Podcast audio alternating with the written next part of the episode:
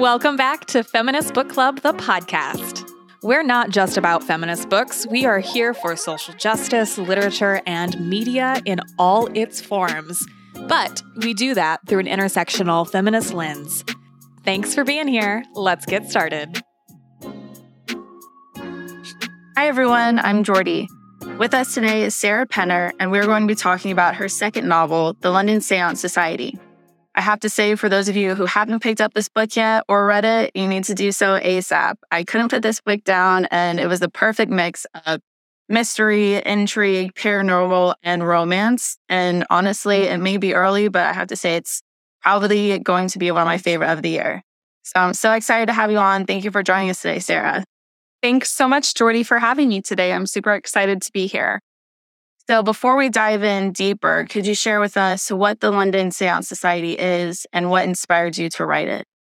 Yes. So, the London Seance Society takes place in 1873, which was high Victorian London, where ghosts and paranormal and spirits were all the rage, and the wealthy were regularly hosting parlor room seances for their wealthy friends. So, that's the year that this book takes place. And it tells the story of a woman named Vaudeline. And she is an internationally esteemed spiritualist, particularly skilled in the art of seance. And she is known worldwide for her ability to conjure the spirits of murder victims to ascertain the identity of the people who killed them.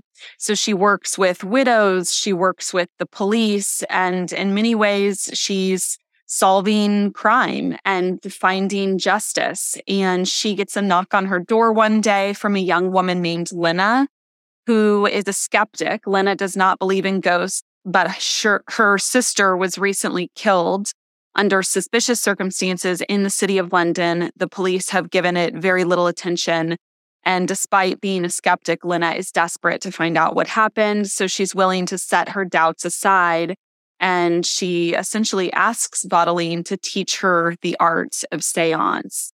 And as the two women begin to investigate this crime, they soon suspect that perhaps they are entangled in one themselves. So that's kind of the, the basic premise of the story.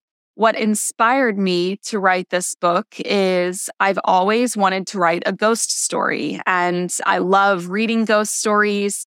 And I, I just always knew that I would someday tell my own, but I wanted to stay away from the haunted house trope. So we see that a lot. And I love books that take place in haunted houses, but I really wanted to do something fresh and different with my ghost story. So I decided to learn more about seances and the Victorians and their obsession with seances. And I learned that in the Victorian era, one of the only professions in which women were more respected than men was as a spiritualist. And once I stumbled on that research tidbit, I knew that I was on to something because my books, for anyone who's read my debut, The Lost Apothecary, you would know my books are very feminist in nature. They feature strong women who are kind of ahead of their time intellectually or as it relates to their profession. So I knew that I was onto something with that story. So that was my inspiration. And now I have my ghost story and it's it's centered around all around seances and the Victorians' obsession with spirits. Yeah, that's so awesome. So while you were researching, what was it about women during this era that were respected more as spiritualists?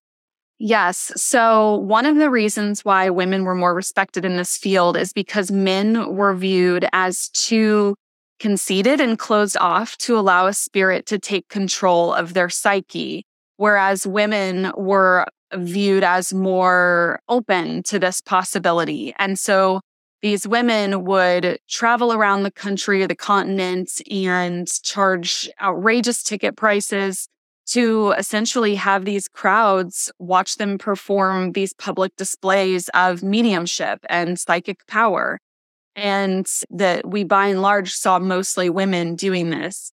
Now, all of this said, one of the questions that this raises, both for the characters in the book and then readers of the book, is what's real and what's illusion. So anytime we're talking about spirits and public displays of mediumship where people are paying to to view it, that's ripe opportunity for tricks and ruses and swindling and literal smoke and mirrors. And a lot of these mediums did swindle their unsuspecting ticket holders and viewers. One of the themes that I knew I wanted to work into the London Seance Society was what is truth and what is illusion. And the characters are questioning that.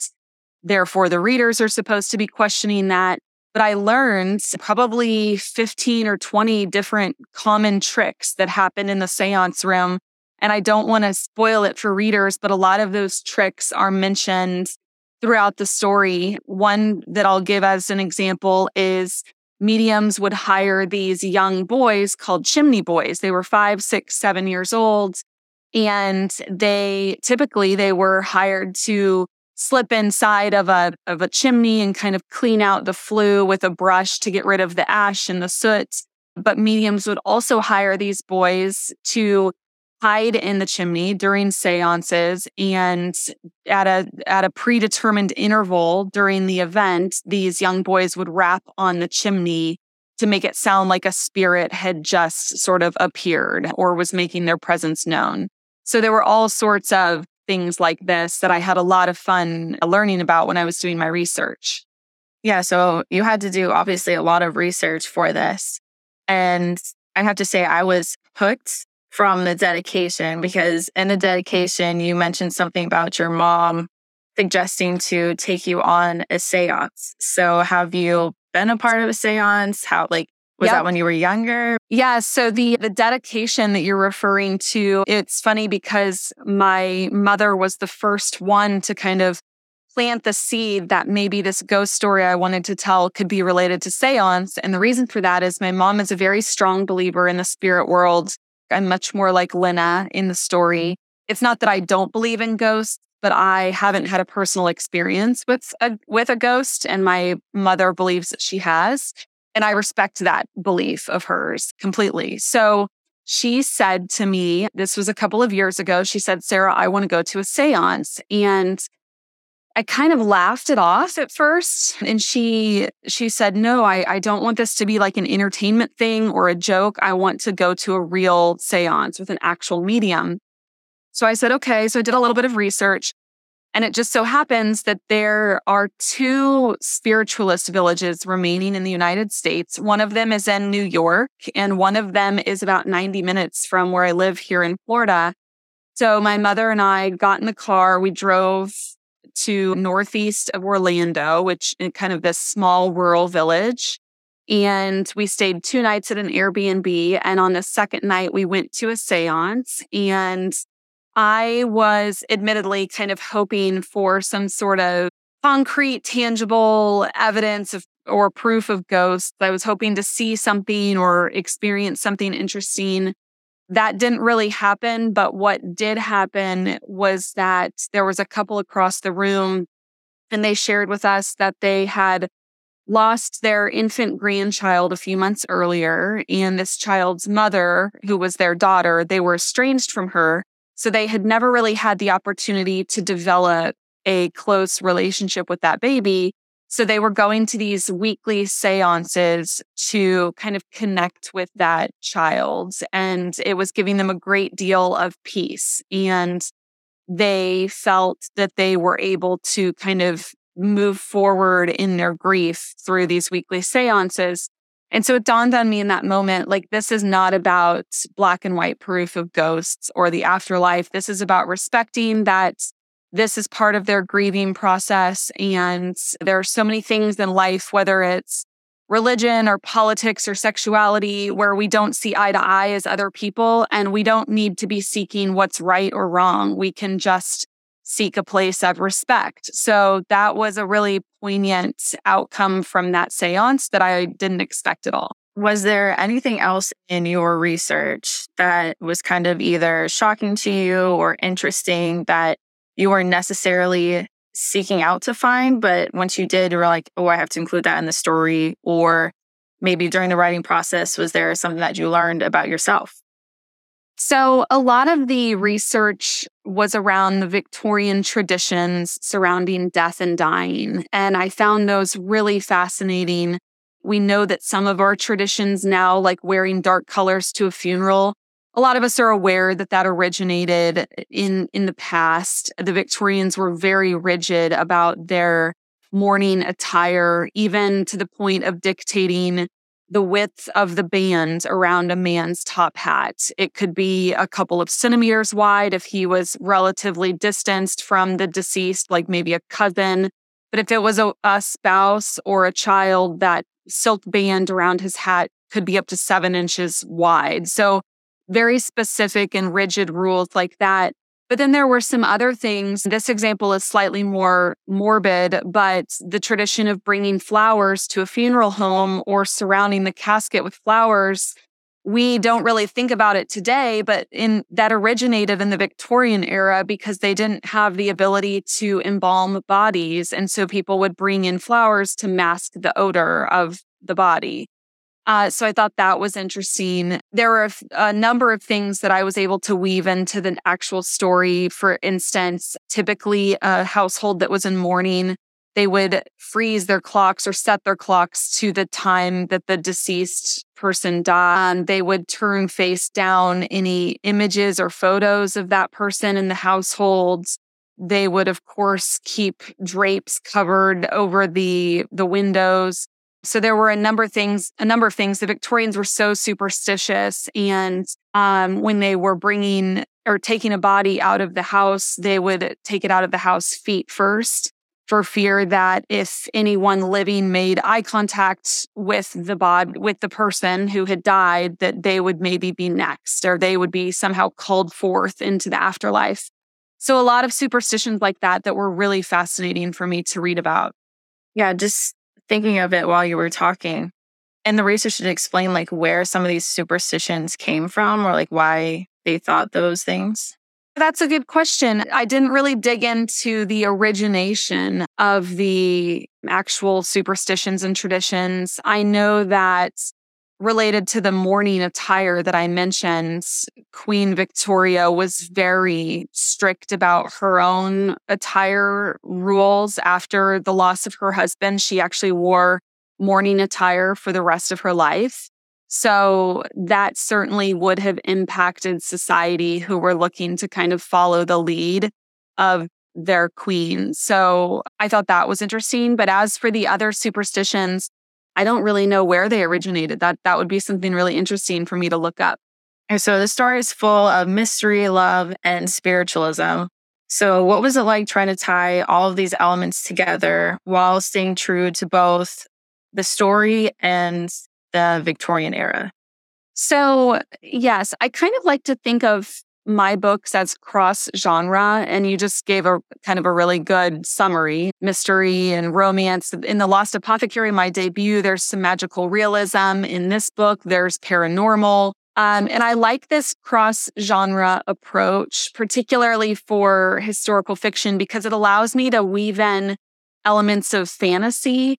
And when we talk about historical fiction, you kind of have a few different routes you can go. A lot of my author friends who write historical fiction their books are biographical in nature, meaning that they've chosen one or more real people who once lived and they're kind of creating stories around them based on the limited information that we know, or maybe taking one experience that that person had and fictionalizing the rest of it. But neither of my books have any real characters in them. And I like that. I think I'm going to continue doing that because it allows me to weave more fantastical elements into it and not have to adhere to kind of these rules of what we know about real people. The part of your question about staying true to the Victorian era, I did a fair bit of research on that era, what people were doing for work, what they eat and drink, what their hobbies and habits are. But once I kind of had that foundational knowledge, at that point, I was just able to create the story that I wanted. And I knew that the world of the occult was kind of my main atmosphere. I really tried to adhere to the Victorians' customs and traditions for that. And then the rest I just left up to my imagination. What aspect of the story were you most excited about during the writing process? And was it the same at the conclusion of the story? So, the last third of the book is a seance. And the first two thirds of the book, the characters are leading up to this very pivotal event where basically everything that the reader has been learning about and trying to figure out is going to now uh, kind of come to a head and we're going to figure out what's right what's wrong what's been what's really been going on beneath the surface of the story and that all happens during the séance so that was the part that i was most excited to write and at the beginning of the book i've outlined a seven stage séance sequence and so we get to to see those seven stages in practice in the second half of the book. And so that was very fun for me to write. There's a couple of big twists and reveals that happen during that seance that readers aren't expecting. The ending is, in my opinion, very satisfying. It's an ending full of vengeance and surprise. And I've had a lot of readers say that they just absolutely did not see that the second to last chapter coming at all. And so that that was all very fun for me. There were some elements that I had planned out in my outline. You know, I knew who my heroines would be and what the truth would be. But then there was plenty of room to to explore and play around. And at the risk of giving away any spoilers, I won't delve too much into that. But there were some twists that I incorporated that even took me by surprise, which was really fun as the author. Yeah, that's awesome. Where like where was the inspiration for the seven stages and of the seance? Like how did you come up with that? Yeah, so the seven stages of the seance, which is entirely fictional, but I've had a number of readers say they they read the whole book thinking they were real. When I started writing a book about seances, one of my first tasks was to figure out how does one have a seance? Like how do you conduct it from start to finish? And what I realized really quickly is that there are no rules, there's no protocol, there's no standard process. But I knew there would be a seance, if not more than one, in my book. And so I had to have some sort of structure for that. Like I can't just have people sitting down holding hands and then all of a sudden ghosts start appearing. So in many ways, that seven stage sequence, it also kind of builds suspense because there are a few of the stages that, you know, for instance, the entrancement phase where the spirit actually embodies the medium that can be really intense and a lot of chaos can happen during that stage. And so in some ways that sequence is used as a tool to build suspense and kind of the reader knows what's coming. So they know that things are going to get pretty crazy in stage five. So when we're on stage three or four, my hope is that they start to kind of feel their heart rate ticking up a little bit and anticipating what's about to happen. Yeah, that's very cool. I was definitely one of the readers who thought that that's exactly what happened. Mm-hmm. I can't say how much I love the book because usually while I'm reading, I'll take notes on the side or you know, underline things. And I just found myself like finding stuff that I wanted to write down and be like, I'll come back to it later. Like, I just have to keep yeah. reading. I have to get, like, I'll come back. Uh, what is the message or feeling that you would like people to take away from your book after they finish reading it? Yeah. So, yeah, I kind of hinted at this earlier, but throughout the book, well, let me back up. Grief and losing people that we love is a universal human experience that we can all relate to. I lost my dad when I was 28 and he and I were very close. So I'm certainly familiar, unfortunately, with the, the discomfort of grief and losing someone that you love. But I think kind of like I said earlier, when you start to talk about ghosts and seances, you're going to automatically raise a lot of dissent. And because people either believe or they don't believe, and that can cause disagreements. And conflict and it doesn't have to. Like it, it doesn't have to be yet another thing in our society where there's a right and a wrong. We can all just kind of respect that someone else might have a different grieving process. And we see Lena, who's my protagonist in the story, we see this story open up as she's a skeptic. And as the story goes on, she starts to understand that um, what's happening in the seance room is is bigger than just what's right and wrong or uh, you know ghosts are not black and white. So i think that's the main lesson is just this idea that we need to respect and then keep our hearts and our minds open to the possibility that something might be different than what we think. So Sometimes unexplainable things happen in our world. We might see a shadow. We might feel a cool draft. We might think of someone that we haven't thought of in years. And then all of a sudden they text us. Like there's, there's a weird energy to the world that I think a lot of us can't explain. And I love the idea of remaining open to that and embracing what little magic or coincidences each day might bring. Yeah, kind of like you were saying, you know, you haven't heard from somebody in a while and they text you, or sometimes people show up in your dreams that you haven't mm-hmm. seen or heard mm-hmm. from in a while. And yeah, I like that. Is there anything yep. that we haven't talked about that you would like to mention or anything else in general? I'm super active on social media and I have a lot of resources for writers as well. So I find I've been doing a lot of speaking and I find that my audiences or listeners always, we always have some writers in the group. It can be a, a really lonely field. And so for those writers who are querying or attending conferences and feeling uncomfortable, whatever it might be, trying to figure out how to progress on a manuscript. There's a lot of really great resources on my website aimed at writers and events that I have coming up. For instance, I'm going to be at the Historical Novel Society doing a master class on revising a manuscript and another one on social strategy. So definitely those resources are out there. And then I'm super active on social media, particularly Instagram. So if any readers want to say hello, I would love to hear from them. In terms of what's next, I am working on my third book. As much as I love the old mysterious alleyways of London, I I knew that if I were to write a third book taking place in that setting, that I would kind of be pigeonholing myself and readers would be coming to expect that Uh, time and time again. So, my third book takes place on the Amalfi Coast in Italy, and it's dual timeline. There are all sorts of mysterious shipwrecks.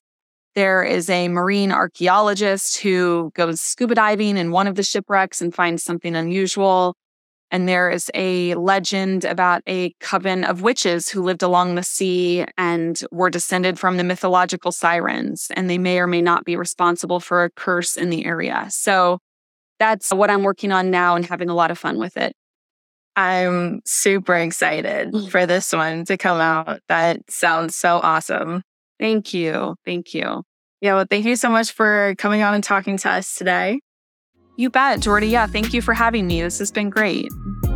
Thank you for tuning in to today's episode of Feminist Book Club, the podcast. Want to be part of the club? Here's how you can join us. Obviously, subscribe to our podcast and leave a rating and review for brownie points. Follow along on Instagram, Twitter, Facebook, Pinterest, and TikTok. All of those links are in the show notes. Sign up for our newsletter to be the first to know what our next monthly book pick is. And check out our award winning monthly book subscription service. Oprah Magazine named it one of their favorite book boxes, and Shonda Rhimes called us one of her favorite subscription boxes in general. There are multiple membership levels for any budget, and it's an excellent way to support the show and the voices you heard today. See you in the club. Well-read woman is a dangerous creature, creature. Oh, oh, oh.